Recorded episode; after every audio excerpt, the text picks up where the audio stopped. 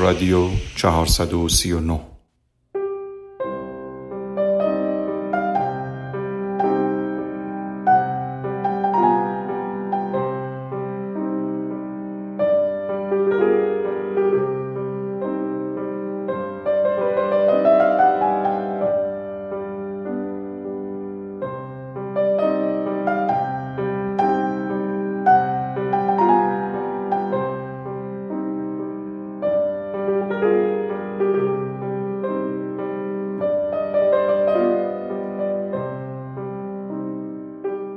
بعد از گذشته 439 فصل از اولین موسیقی شنیده شده از رادیو همچنان رادیو بهترین دوست تنهایی است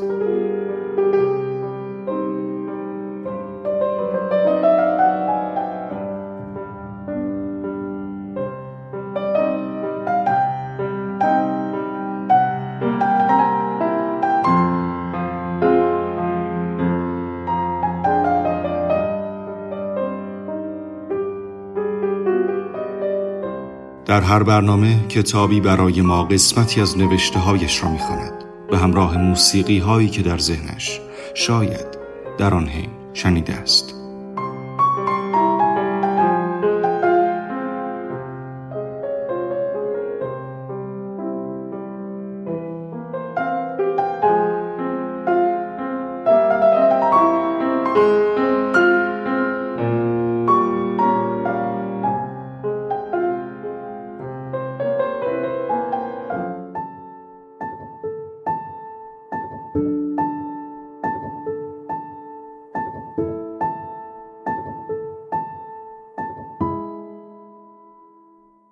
حال اگرچه هیچ نظری عهدهدار وصل نیست یک زمان پیش آمدی بودم که امکان داشتم. در این قسمت کتاب پیش آمد اثر کازم بهمنی ورق می‌خورد. در ابتدا موسیقی اسکیپ را میشنوید. اثر مارتین سیزرنی به همراه شعر شبان عاشق.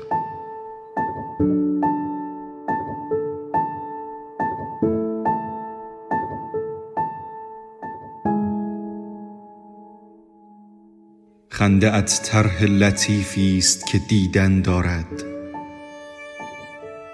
ناز معشوق دل آزار خریدن دارد.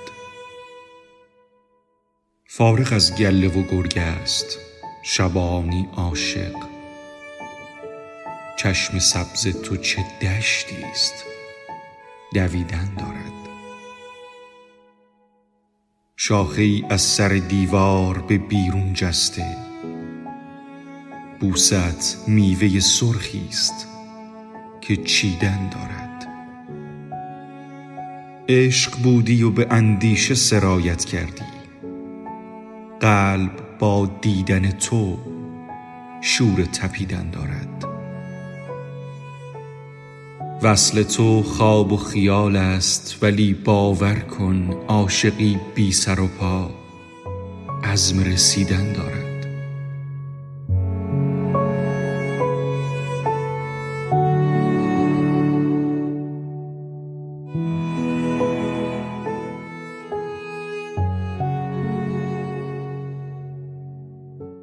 عمق تو دره ژرفی است مرا می‌خواند. کسی از بین خودم قصد پریدن دارد. اول قصه هر عشق کمی تکراری است. آخر قصه فرهاد. شنیدن دارد.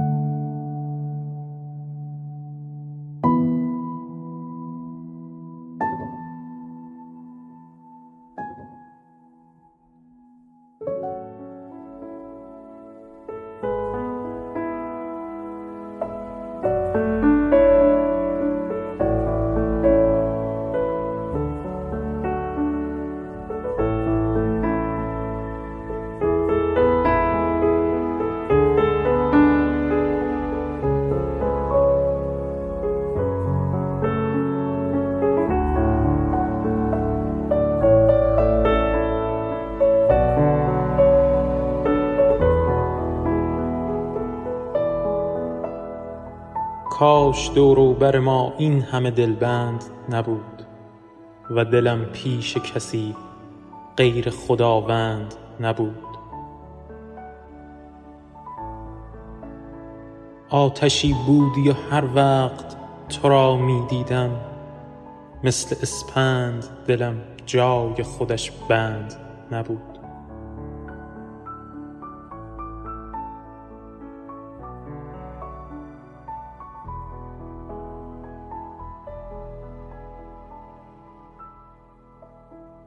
مثل یک غنچه که از چیده شدن می ترسید خیره بودم به تو و جرأت لبخند نبود. هرچه من نقشه کشیدم به تو نزدیک شوم. کم نشد فاصله تقصیر تو هرچند نبود. شدم از درس گریزان و به عشقت مشغول. بین این دو چه کنم؟ نقطه پیوند نبود. مدرسه جای کسی بود که یک دغدغه داشت. جای آنها که به دنبال تو بودند نبود.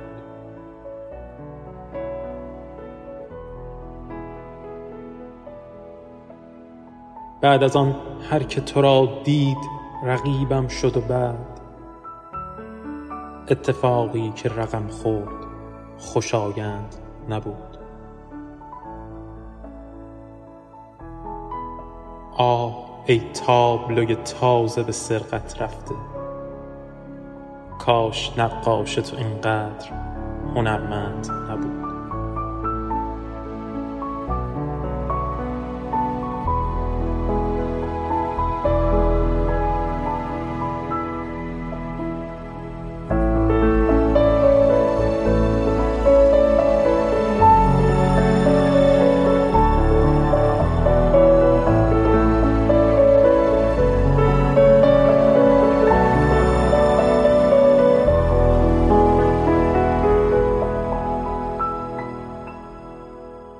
قطعه ای از یانی آهنگساز معروف یونانی را شنیدید و غزل تابلوی به سرقت رفته.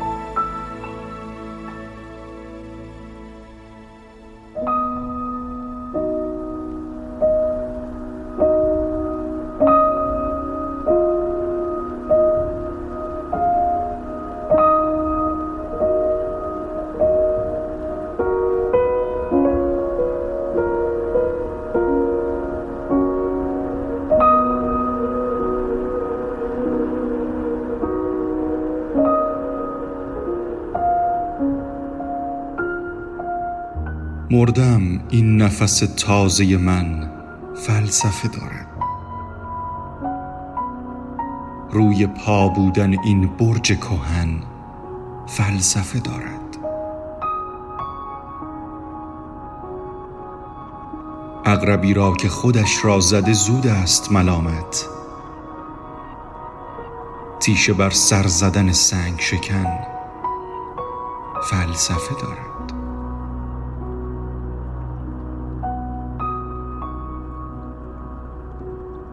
دوستی با تو میسر که نشد نقشه کشیدم. با رفیقان شما دوست شدن فلسفه دارد. گفته بودند که در شهر شبی دیده شدی حیف. و همین حیف خودش مطمئنا فلسفه دارد. آمدی بر سر قبرم. نشد از قبر درآیم. تازه فهمیدم این بند کفن فلسفه دارد.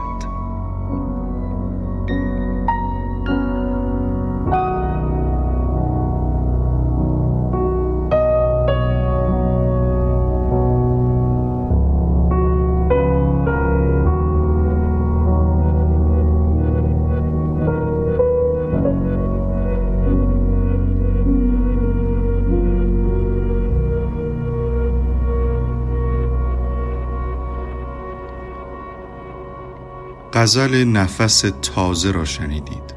به همراه قطعه فید اثر تام آدامز.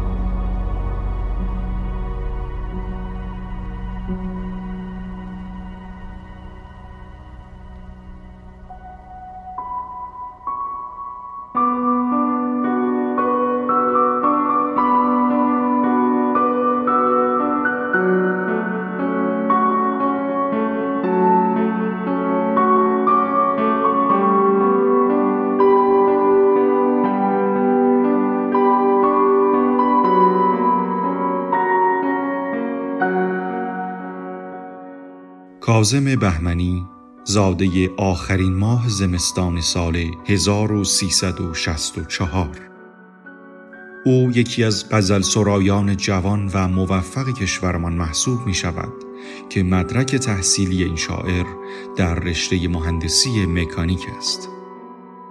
آقای بهمنی در قالب ربایی و غزل به سراییدن شعر مشهور است.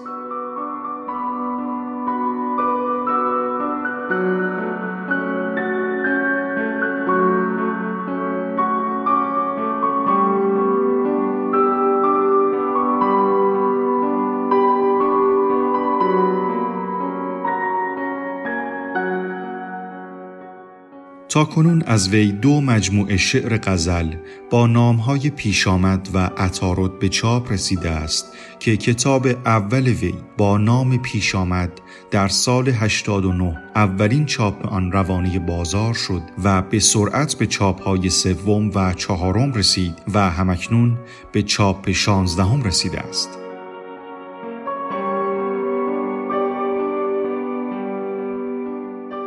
همچنین کتاب دوم ایشان به نام اتارود که تنها بعد از سه سال از اولین نوبت چاپ به چاپ چهاردهم رسیده است.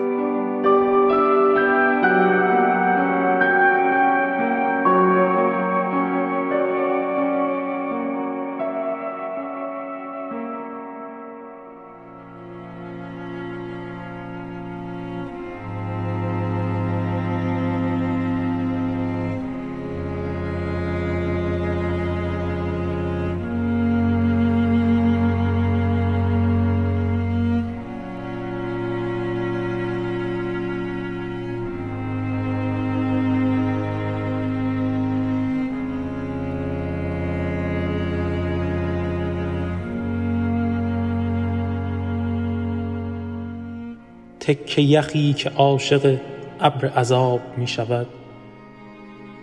سر قرار عاشقی همیشه آب می شود. به چشم فرش زیر پا سقف که مبتلا شود. روز وسالشان کسی خانه خراب می شود. کنار قله های غم مخوان برای سنگ ها کوه که بغز می کند سنگ مذاب می شود باغ پر از گلی که شب نظر به آسمان کند صبح به دیگ می رود قنچه گلاب می شود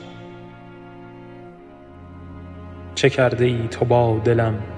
که از تو پیش دیگران گلایه هم که می کنم شعر حساب می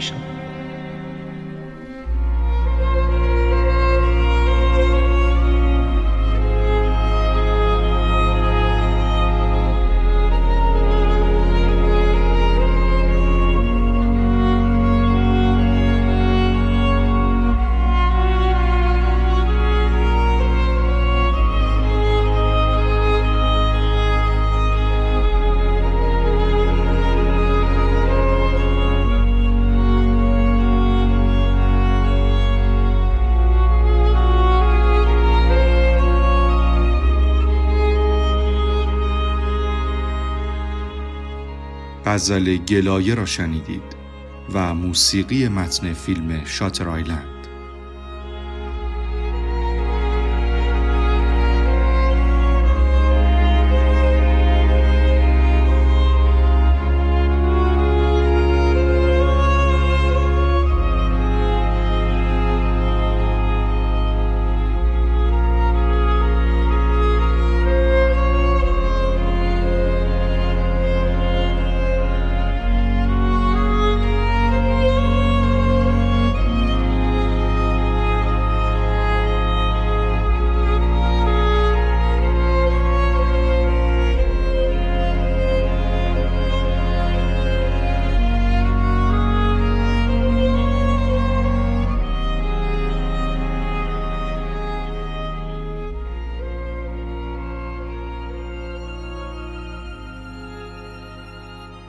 در این بخش گفتگویمان را میشنوید با جناب اسماعیل امینی شاعر، نویسنده و پژوهشگر در حوزه ادبیات.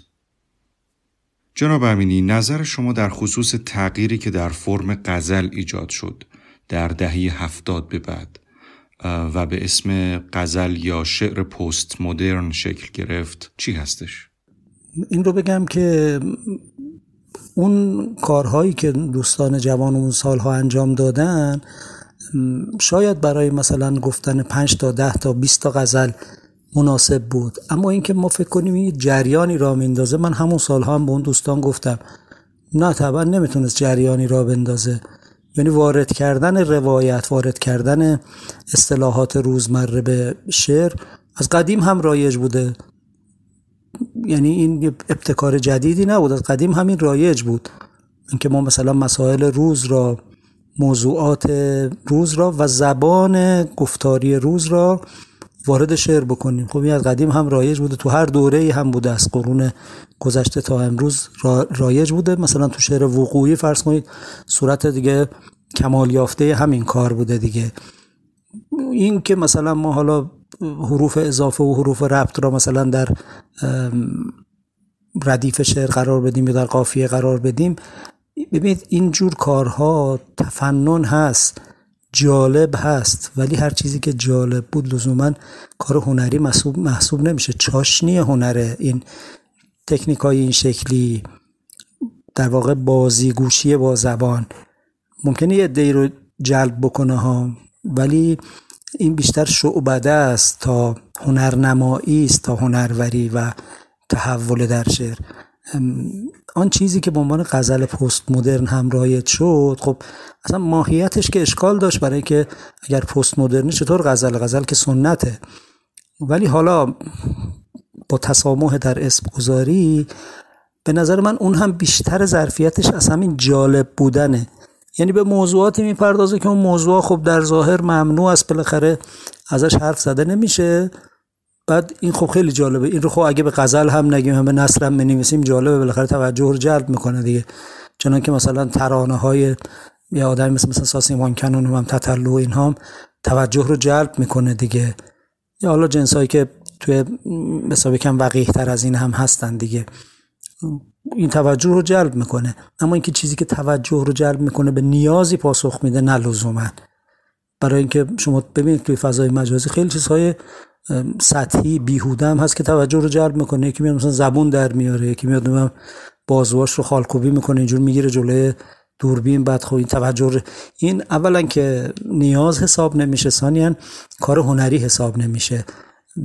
من نسبت به آن چیزی که به عنوان غزل پست مدرن رایج شد این نگاه رو دارم آیا توانایی تبدیل به یک فرم ماندگار رو داره یا نه؟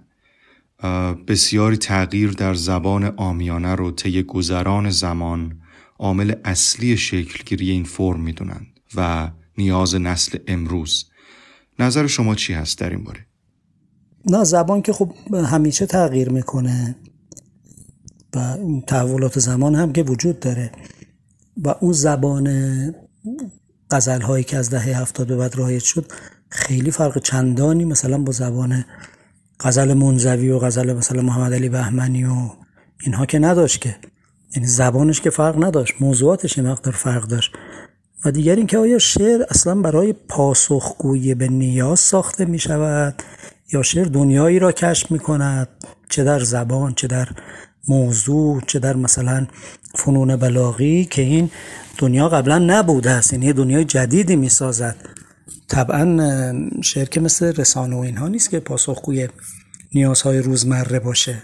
اگر چه این نگاهی داشته باشیم بشه به نظر من نادرسته. بعد اینکه آیا این ماندگار خواهد شد؟ یعنی این فرم دیدیم که نشد دیگه. یعنی همه اون کارهایی که اون روزگار کردن دوستان یه مدتی بود. حتی کسایی که خودشون هم راه انداخته بودن دیگه ادامه ندادن.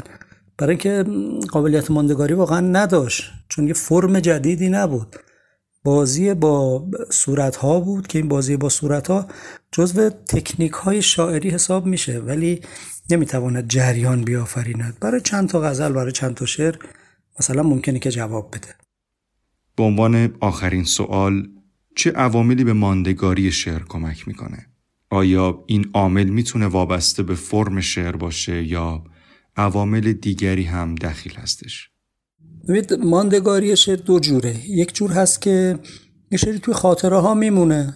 حالا مثلا خیلی از این شعرهای تبلیغاتی یا ترانه ها مثلا حتی ترانه هایی که برای تبلیغات استفاده می‌کنن از گذشته تو ذهن آدم ها میمونه دیگه. مثلا با وسایل گازی نباید کرد بازی. نظیر این حالات قدیم هرگز نشه فراموش لامپ اضافی خاموش. از قدیم هم ممکن خیلی از اینها مثلا توی ذهن ها مونده باشه دیگه. ماشین مشتی ممدلی نه بوغ داره نه اما اینکه ما میگیم شعر ماندگار یعنی اینکه اون شعر کارکرد شعری هم داشته باشه. نه اینکه فقط توی اذهان مونده باشه مشهور شده باشه. کارکرد شعری داشته باشه. اون رو بهش میگیم شعر زنده بلا. بسیار هستن از شعرهای گذشته ما که ماندگار هم بودند ولی ماندگاریشون ماندگاری شعری نیست. این خیلی مسئله است. بعد اینکه آیا فقط فرم شعر تاثیر دارد؟ نه هم زبان هم فرم هم موضوع و هم عوامل بیرون از شعر. مثلا بعضی از حادثه ها شایعه ها قصه ها اطراف شعر اطراف ترانه ساخته میشه که اون موجب می شود که اون شعر بیشتر مثلا مورد توجه قرار بگیره و ماندگار بشه.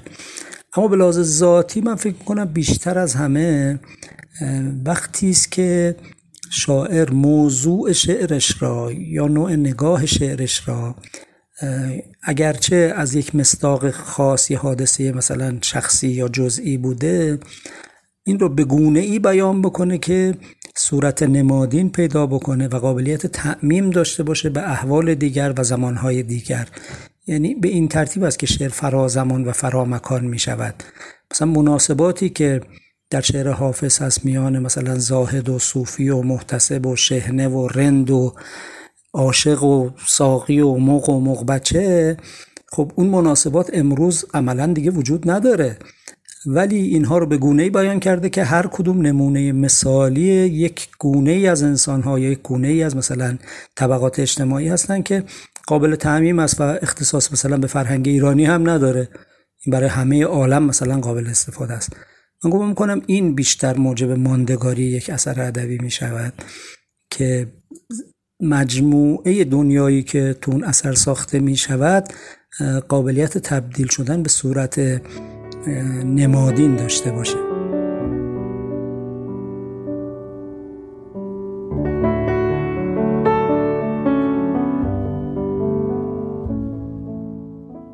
غزل دو ساعت بعد را میشنوید و موسیقی نو وردز اثر رنه میشل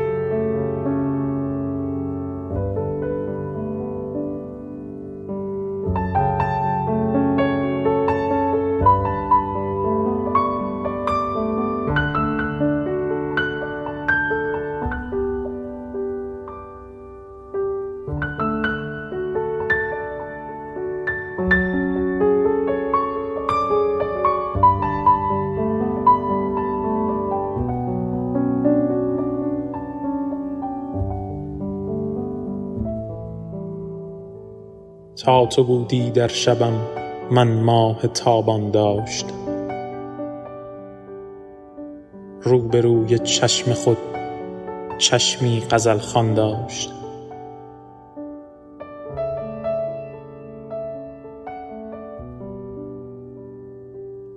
حال اگرچه هیچ نظری عهدهدار وصل نیست یک زمان پیش آمدی بودم. که امکان داشت.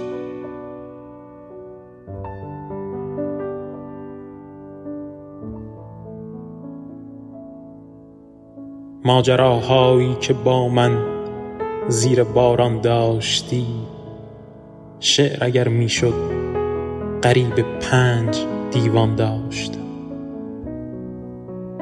بعد تو بیش از همه فکرم به این مشغول بود. من چه چیزی کمتر از آن نارفیقان داشت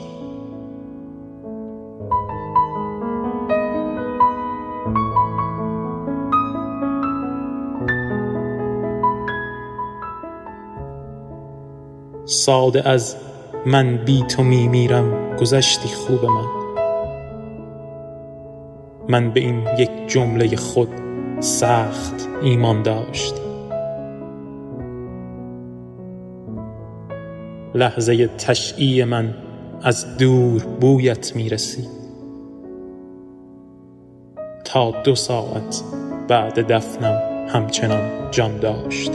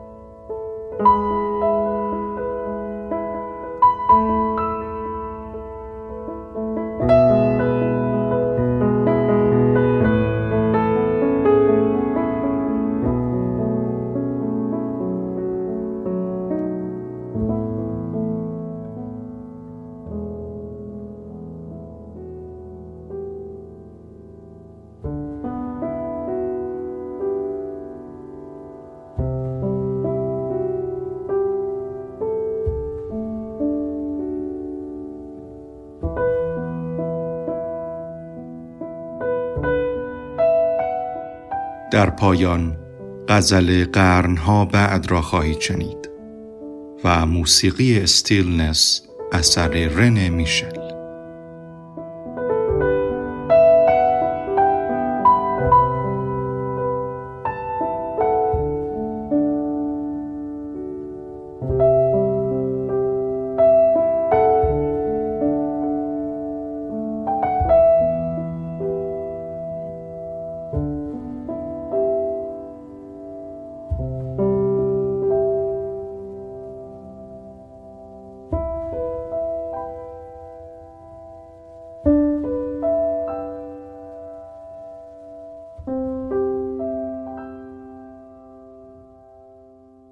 درد یک پنجره را پنجره ها می‌فهمند.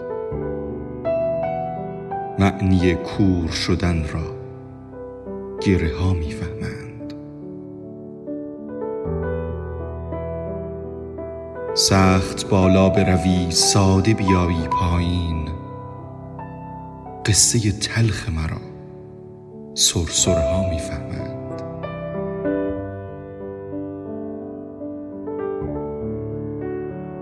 یک نگاهت به من آموخت که در حرف زدن. چشمها بیشتر از هنجرها می‌فهمند. آنچه از رفتنت آمد به سرم را فردا مردم از خواندن این تذکره ها می‌فهمند. نه نفهمید کسی منزلت شمس مرا. قرنها بعد در آن کنگره ها می‌فهمند.